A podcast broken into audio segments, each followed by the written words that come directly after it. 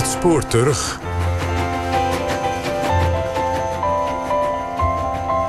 Deze zomer zenden we in de tijd van het sport terug... een serie uit van onze Belgische collega's van Radio Clara. En vandaag is dat het zesde deel van de serie Beeldenstormen. Tijdens de jaren dertig droomden de naties van het Derde Rijk...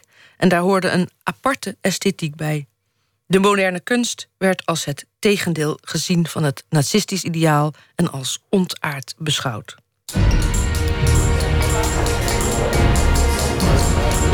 Beeldenstormen.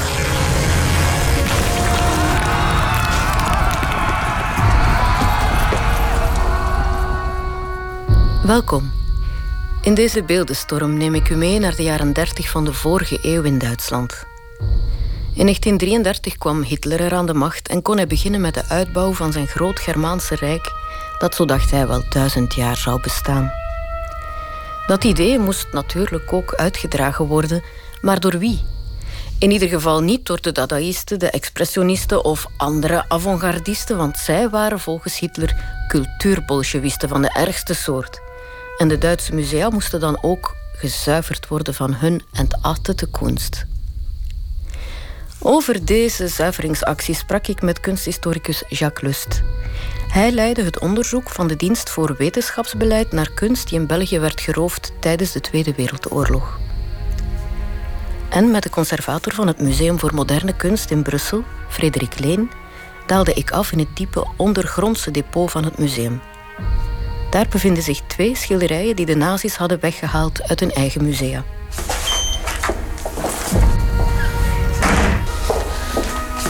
De verzamelingbewaarders hebben kunstwerken klaargezet. Een werk van Nolden, Bloemenstruik. En een werk van Oskar Kokoschka, het portret van Reinhold. Ook genoemd der trance-speler. De, dus ja, dat uitleggen. Uh, iemand die in trance is, maar dat speelt. Ja. Was een acteur, was een vriend van Kokoschka. En je ziet bijvoorbeeld, als je naar de schilderij kijkt, zijn, zijn rechterhand die is quasi onherkenbaar. Ja, zo die, die totaal gedeformeerd. En we weten dat het een hand is, gewoon door de positie en door de kleur. En je ziet ook aan de andere kant uh, dat uh, het een hand is met maar vier vingers, zo gezegd. Maar dat is natuurlijk ook gewoon de manier hoe dat het weergegeven is. Het werk van Nolder dat we hebben, dat zijn dus, een, zijn bloemen in zijn tuin. in Zeeboel, ja, dat is in het noorden van Duitsland. Ehm, dat werk is, was in het museum van Kiel. En dat is daardoor een, een zekere meneer Walter Hansen ja, uitgeroofd. Zouden wij nu zeggen, ja, maar eigenlijk was dat gewoon meegenomen. Want Hansen had een opdracht van Goebbels gekregen om in een heel reeks van musea kunstwerken die men dan als ontaard beschouwde, om die daaruit te verwijderen. En dit is een van die werken die daar meegenomen zijn van Nolden. Nolden zelf een uh, carrière-nazi, zouden we zeggen. Iemand die dacht dat hij met dit kaart van de NSDAP zou kunnen carrière maken. Dat is dan lelijk tegengevallen, eh, want uh, hij is misschien de meest, de meest geroofde kunstenaar. Ja, meer dan duizend werken die van hem uit musea zijn verwijderd. Uh, dus het heeft niet geholpen. Met zo'n bloemen is dat moeilijker te achterhalen. Maar in het algemeen bij Nolde werden daar, in zijn, zeker in die portretten en in de manier van voorstellen, ehm, kenmerken in aan, aangehaald die te maken hadden met de degeneratie van de menselijke geest. Ja? Waanzin enzovoort dat daarin werden gezien en zeker de manier van voorstellen. In heel felle kleuren geschilderd, uh, met heel grote contrasten, ook met zwart in, enzovoort. En met grote gloeiende ogen. Dingen die dikwijls verbonden worden met mensen die een psychische afwijking hebben. De twee werken, het werk van Nolde en het werk van Kokoschka, zijn aangekocht op de veiling in Luzerne in 1939. En dat was een veiling die een soort van afsluiting was van wat ik zelf denk te kunnen noemen de negatieve kunstpolitiek van de nazi's. In het veilinghuis van Theodor Fischer werden 150 kunstwerken geveild, die allemaal door de nazi's waren weggehaald uit Duitse musea. Een Belgische delegatie kocht twee werken aan voor het museum in Brussel, drie voor het museum in Antwerpen. En een aparte Luikse delegatie kocht in Luzern maar liefst negen werken. Ik vroeg aan Frederik Leen of er in de Duitse musea dan zoveel avant-garde kunst te vinden was in de jaren 30. Dat is heel vreemd, omdat er na de Eerste Wereldoorlog uh, is er in Duitsland nogal wat commotie geweest. Omdat er natuurlijk in Duitsland met een keizer had, mocht men niet vergeten. Die rechtstreeks ingreep in de cultuurpolitiek. Ja, en die bepaalde zaken verplicht om op te hangen. Bijvoorbeeld in, in, in de Nationaalgalerie van Berlijn uh, werden zo instructies gegeven wat de, keizer wilde en niet wilde. En dan zien we dat het ogenblik dat de keizer verwijderd is, dat men daar een, uh, een veel opener aanwinstenpolitiek kan voeren. In eerste instantie dikwijls door werken van privéverzamelaars binnen te nemen. En zo langzamerhand ook beginnen aan de aankoop van werken van mensen van die broeken, van de expressionisten enzovoort, van Blauwe Reiter. Uh, abstracte kunstwerken, Picasso, uh. Dus Duitse musea waren na de Eerste Wereldoorlog heel vooruitstrevend, misschien wel bij de vooruitstrevendste van Europa, in het uh, aankopen of zeker tentoonstellen van wat toen werd gezien als avant-garde kunst. De NSDAP van Hitler won de parlementsverkiezingen op 5 maart 1933. Amper twee maanden later moet er een schok door de Duitse culturele wereld zijn gegaan. Jacques Lust vertelt over de onheilspellende gebeurtenis die toen plaatsvond. Nu, het grote dieptepunt is natuurlijk de boekenverbranding in 33, 10 mei 33. Uh, die geanceneerd was vanuit de propagandaafdeling en Jozef Goebbels waar men in onder der Linden op de Bebelplaats een twintigtal duizend boeken gaat verbranden. Duitse mannen en vrouwen, das Zeitalter eines überspitzten jüdischen Intellektualismus ist nun zu Ende. Und der Durchbruch der deutschen Revolution hat auf dem deutschen Weg wieder die Gasse freigemacht.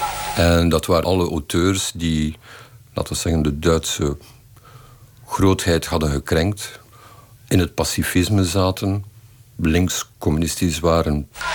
Ik übergebe dem Feuer die Schriften van Heinrich Mann, Ernst Gläser, Erich Kästner. Zweig, Brecht, Alfred Döblin, um, Heinrich Heine, omdat hij Joods was, uh, en heel wat anderen. Heinrich Heine natuurlijk is postuum, want die uitspraak dateert van 1820. Bekend geworden dat zegt, waar men boeken verbrandt, verbrandt men ook mensen. Ongeveer dezelfde periode als de boekenverbranding zie je dat uit de Pruisische Academie vooraanstaande auteurs als Alfred Döblin van Berlin Alexanderplatz of Kete Kollwitz worden buitengezet. In musea toen al waren ook al verwijderingen van vooraanstaande museumdirecteuren bezig. En dat betekende dat hun plaatsen werden opgevuld door andere figuren en dat er een beleid kwam die meer en meer gericht was op het Duits nationaal karakter, volkskunst, maar absoluut tegen elke vorm van modernisme en internationalisme. Want dat was een van de grote verwijten tegenover de moderne kunst. De bedreiging die uitging van moderne kunst, toen was het nog moderne kunst, avant-garde kunst van, van die periode, was eigenlijk grotendeels volgens mij gebaseerd op het feit dat het individu daarin primeerde. En alles wat Hitler en zijn companen probeerden te doen, was ieder individueel initiatief in de maatschappij om dat uit te vlakken.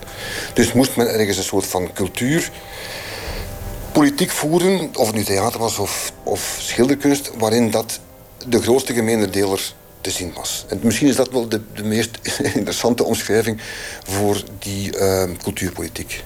Jacques Lust vertelde me dat er binnen de nazi-partij aanvankelijk trouwens geen eensgezindheid bestond over de juiste invulling van het begrip entartete kunst. Er ontstaat, en eigenlijk rond de figuur van, van Nolde, een zware discussie tussen een aantal van de twee vooraanstaande figuren in, in de zuiveringen. Dat is Goebbels, die een collectie had van Nolde, en andere expressionisten, en die overtuigd was dat dit ook een Duitse grootheid was. En de partijideoloog Alfred Rosenberg, die eerder van het volkse hield wars was van alles die internationaal was. En dat pleit zal gewonnen worden door Rosenberg voor de officiële kunst van in, onder het nationaal socialisme. Rosenberg won het pleit en de grote zuiveringsacties in de musea konden dus beginnen. En hoe ironisch toch dat het net een schilder was die deze operaties ging leiden. Ziegler, zelf een kunstschilder, zal als hoofd van de Rijkscultuurkamer voor Beeldende Kunsten de operatie leiden. En op een heel vlug tempo alle Duitse musea gaan bezoeken. En ontdoen van alles die maar modern kon zijn. En in totaal in twee acties zijn er ongeveer 16.000, 17.000 werken geconfiskeerd. Dat zijn alle kunstwerken die we kennen. Van heel wat meesters als uh, Groos, Otto Dix, Duitse expressionisten. Die Broeke, uh, groep met Kirchner Nolde. Uh, of der Blauwe Reiter, Klee, Kandinsky. Alle moderne kunstbewegingen uit die periode kun je eraan verbinden. Van het dadaïsme, surrealisme, het abstracte, het expressionisme natuurlijk. Maar zelfs al terugkerend naar het impressionisme, als Lieberman en Corinth, werden allemaal verwijderd uit uh, Duitse musea. De ene om politieke redenen, bijvoorbeeld Groos en het communisme. Andere omdat men, zoals Lieberman, een Joods herkomst had. En men wou absoluut in 37 een tentoonstelling bouwen als tegenhanger van de officiële kunsttentoonstelling. Bouwde men de Entartete Kunstausstellung, ook in München, waar men de werken is kriskras en belachelijk heeft, op een belachelijke manier heeft opgehangen met grote teksten dat men zei, dit zijn werken van uh, krankzinnigen, dit is cultuurbolsjevisme. Is dit nu een afbeelding van een vrouw? I had heard nothing about this degenerate art exhibition. I stumbled onto it. It wasn't on my itinerary. De Amerikaanse Josephine May was in 1937 een kunststudente op studiereis door Duitsland en zij stapte onvoorbereid de tentoonstelling Entartete Kunst binnen in München. So I was walking on the street and I saw the banner over the door. Went inside, rickety staircase. I went up and then I almost bumped my head on the knee of the great wooden Christ by Geese. They'd hung it on the landing in such a way that you had to get around it when originally it had been hung high in the Lubeck Cathedral. Het grote verwrongen Christusbeeld van de expressionist Ludwig Gies moest de mensen dus al meteen doen schrikken. Vooral ook omdat hij zo bleek opgesteld dat de bezoeker zich erlangs moest wringen. Het zijn geen manieren, vind ik. Aan Frederik Leen vroeg ik waar dat begrip entartete kunst eigenlijk vandaan kwam. Eigenlijk het begrip entartete kunst is niet echt zoals niets is uitgevonden door de nazi's natuurlijk, zoals altijd. Alles heeft een bepaalde voorgeschiedenis. Maar is het gebruikt in culturele context een van de vroegste keren door iemand die dat getheoretiseerd heeft, Max Nordau. Uh, die dat uh, ja, een beetje zoals later ook wordt gezien, een soort van ja, de ontaarding van de menselijke geest, en van het menselijke kunnen. Uh, en daar probeert oorzaken voor te vinden en die dan vindt in de, ja, de verleidingen van de grote stad, maar ook de contradicties van de grote stad. En ja, het verlies van, van in grote mate, denk ik, als ik met een meer moderne omschrijving zou doen, van identiteit uh, vreemd voor iemand die uh, zelf Jood is en die dat eigenlijk in functie van zijn Joodse identiteit ziet. En daar die, die aftakeling ziet gebeuren. Hm? En die uh, sionist wordt, waardoor dat ineens veel begrijpelijk wordt. Want dan zien we ook hoe dat al die ideologieën die op uh, dat soort van zuiverheid zich gaan enten, dat die allemaal dezelfde soort van ja, politieke vormen gaan aannemen. Max Nordau schreef zijn boek Entartung in 1893. Lang dus voor de nazi's zijn ideeën zouden oppikken, want Nordau waarschuwde in dat boek al voor de slechte invloed die uitging van de moderne kunst. Ze zouden mensen nerveus en hysterisch maken. Aan Frederik Leen en Jacques Lust vroeg ik wat de kunstenaars deden van wie het werk door de nazi's als entartet werd beschouwd. Kokoschka en, en Nolde hebben de oorlog in Duitsland overleefd. Maar dan ja, in ja, weinig opzienbarend. Er zijn van Nolde bijvoorbeeld uh, zijn aquarellen bekend en die noemen dan de ongemaalte beelder. Ja. Omdat hij natuurlijk niet meer mocht schilderen. Die had een beroepsverbod, mocht niet meer schilderen natuurlijk. Vele andere kunstenaars zijn wel vertrokken. Uh, in Duitsland had men daar twee verschillende woorden voor de innere immigratie en de oudere immigratie. En sommigen zijn vertrokken omdat men het gewoon niet meer wilde, niet meer kon aanzien. Ook met die ideologie niets wilde te maken hebben. Mies van der Rohe bijvoorbeeld, misschien de architect van de 20e eeuw, die heeft uh, eerst geprobeerd gehad om het Bauhaus open te houden. Dat lukte hem dan niet. En dan op een bepaald ogenblik hebben ze hem dan toch toelating gegeven om het Bauhaus terug open te doen in Dessau. En dan zei hij, nu hoeft het voor mij niet meer. Op artistiek vlak is Nolde een van de weinige modernistische kunstenaars die zich werkelijk zo ver gaat engageren dat hij lid wordt van de NSDAP. In andere disciplines zijn er figuren, bijvoorbeeld Richard Strauss, die zich aangetrokken voelen en die zich gaan ook laten gebruiken, misbruiken door het regime. Een bekend voorbeeld van een splitsing in een echtpaar is de grote cineast Frits Lang en de scriptauteur van de meeste van zijn films, Greta van Harboe. Hoe hun relatie uit elkaar valt. Frits Lang vertrekt naar Hollywood. En Greta van Harboe blijft een van de grote aanhangers van uh, nationaal socialisme. Frits Lang is natuurlijk de bekende en scriptauteur is van Harboe van uh, Metropolis, de heel bekende film. En ook Murder in dan begin de jaren 30. Josephine May vertelt dat ze het toch moeilijk te begrijpen vond waarom bepaalde kunstwerken als ontaard werden beschouwd. I was asking at each picture why, because some it seemed difficult to understand why that particular picture had been taken. And they had an answer for every one. Either it was a sick mind, it was Bolshevik, it was Jewish. There were about 10 reasons En de nazi's wilden dat ook, voor degenen die het nog niet begrepen hadden wat ze mee wilden zeggen, ook nog eens aantonen op, met visueel materiaal. Men zette dus een, een afbeelding van een, een geesteszieke ja, of iemand met een handicap naast de schilderij waarin gelijkaardige deformaties in te zien waren. Het idee om naast schilderijen foto's te tonen van mensen met een fysieke of mentale handicap hadden ze gepikt van Paul Schulze-Neuenburg, die dat eerder al had gedaan in zijn boek Kunst und Hasse, dat in 1928 was verschenen. Aan Frederik Leen vroeg ik wie die Paul Schulze-Neuenburg was. Paul Schulze-Neuenburg was een architect, dus die dat beroemde boek is misschien een beetje overdreven, heeft geschreven over rassenkunsttheorie. En die bijvoorbeeld in Antwerpen twee grote huizen heeft gebouwd, hè, die nogal wat furore hebben gemaakt in de jaren 80 bijvoorbeeld, hè, eh, als zijnde belangrijke werken uit een bepaalde periode. Wat men dan niet wist blijkbaar, is dat dat een theoreticus was van de ja, rassenkunsttheorieën van de nazi's. En dat zijn stijl een stijl was die nogal wat aanklank voel, uh, vond bij veel nazibonzen. Namelijk tamelijk neutraal op Engelse landhuisstijl georiënteerde architectuur. Wat trouwens goed te zien is in Antwerpen, in de twee huizen, die nog altijd bewaard zijn gebleven.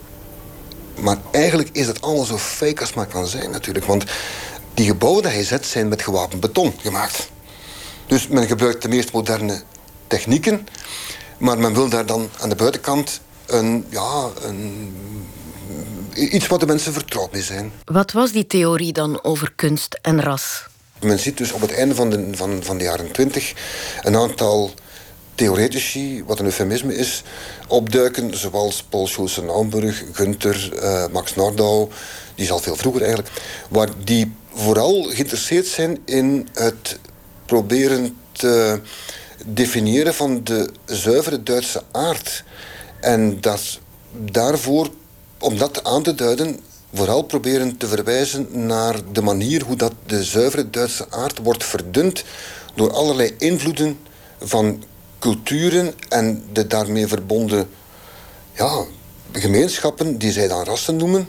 En op die manier proberen aan te duiden dat er iets moet gebeuren, dat er een zuivering moet gebeuren, dat dat altijd maar verder en verder doorgaat en dat daar moet een halt aan geroepen worden. Vooral ook omdat dus de invloed van die zogenoemde rassen enorm groot is in de beeldende kunst. En in de muziek en in het theater. Uh, het voorbeeld wordt genoemd ook van, van jazzmuziek. Het is allemaal niet zo duidelijk. Die begrip is niet gedefinieerd, maar het is wel... Er is een ras dat wordt gespecifieerd, namelijk de Joden, of de Zigeuners, of de negers. Woord moeten we hier nog gebruiken, mag vandaag de dag niet meer, maar in die context was het wel zo natuurlijk dat het zo op die, manier werd, werd geformuleerd. Dus alles wat, wat niet Europees was in eerste instantie. Want Hitler zelf was niet zo op die, dat Duitse rasachtige georiënteerd. Hij, hij sprak over die Teutoonse onzin.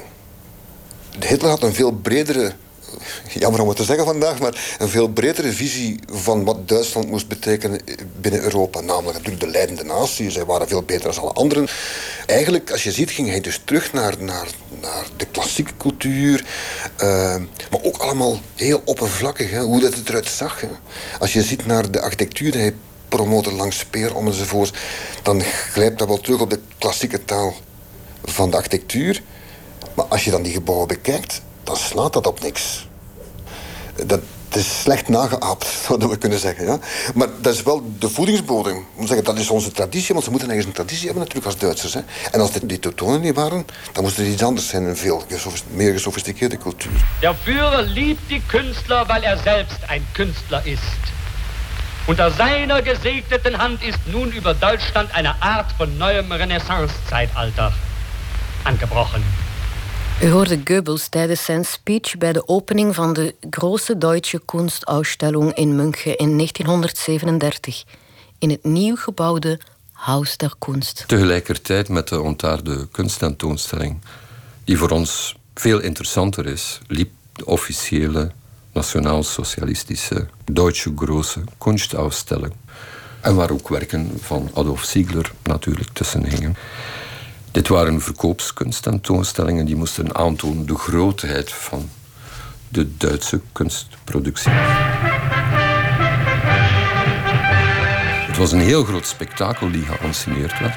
Want er waren stoeten vooraf die de Duitse grootheid moesten aantonen. En de grootheid in het Duits verleden, die voornamelijk de middeleeuwen uh, en, een, de 19e eeuw moesten belichten.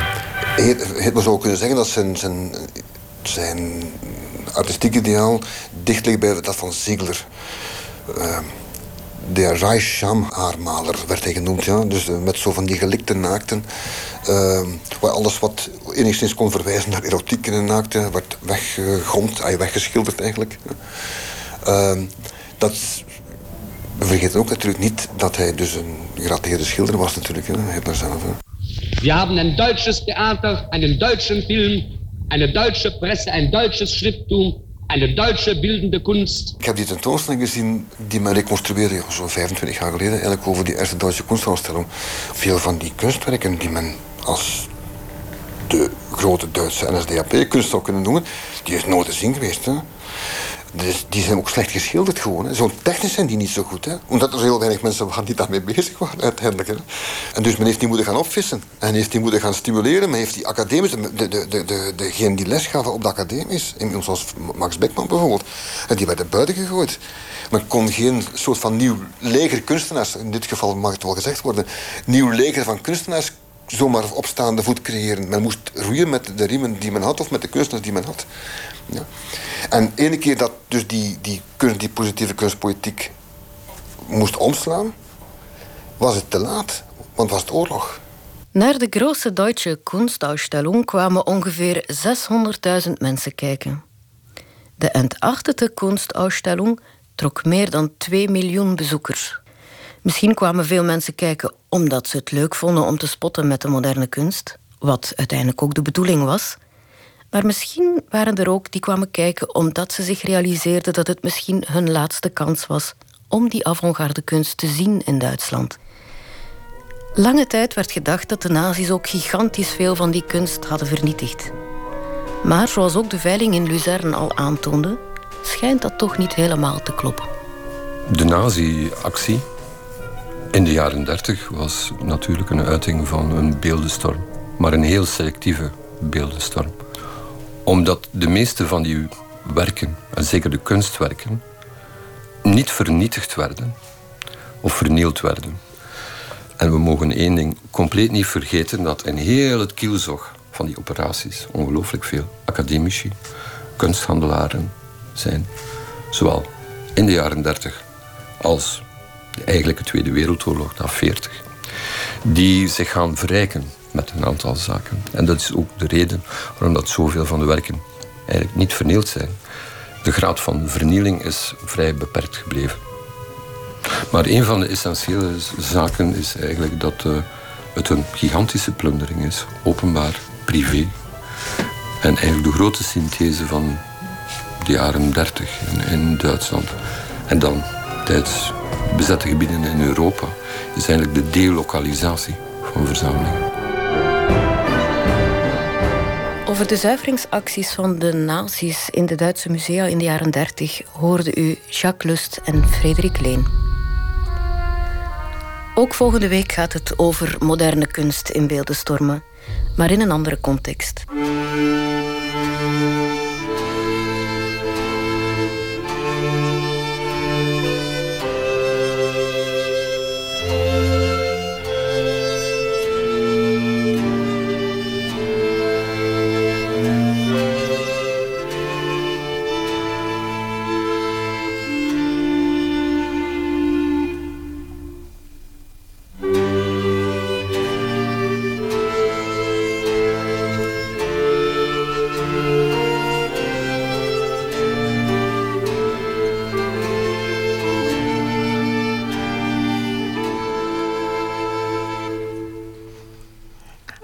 Hoorde het zesde deel van de serie Beeldenstormen... die wij deze zomer uitzenden, die vorig jaar gemaakt is...